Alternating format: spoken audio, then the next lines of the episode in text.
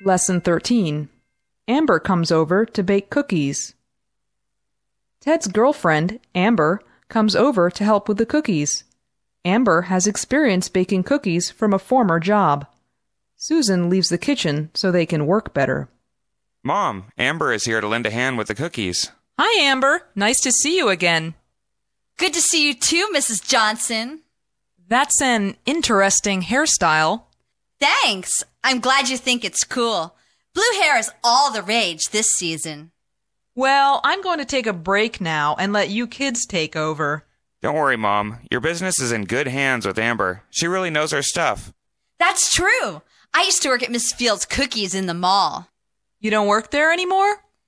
Well, no, I got fired.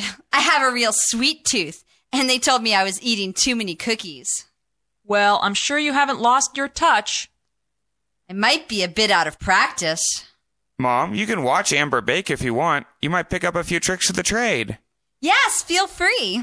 As a singer, I'm used to performing before an audience. Thanks, but I'm going to get out of the way. You know what they say too many cooks spoil the broth. Will I see you later tonight? Yes, I'll be back in a few hours. Mom, why don't you just call it a night and go to bed? You've been working your tail off all day.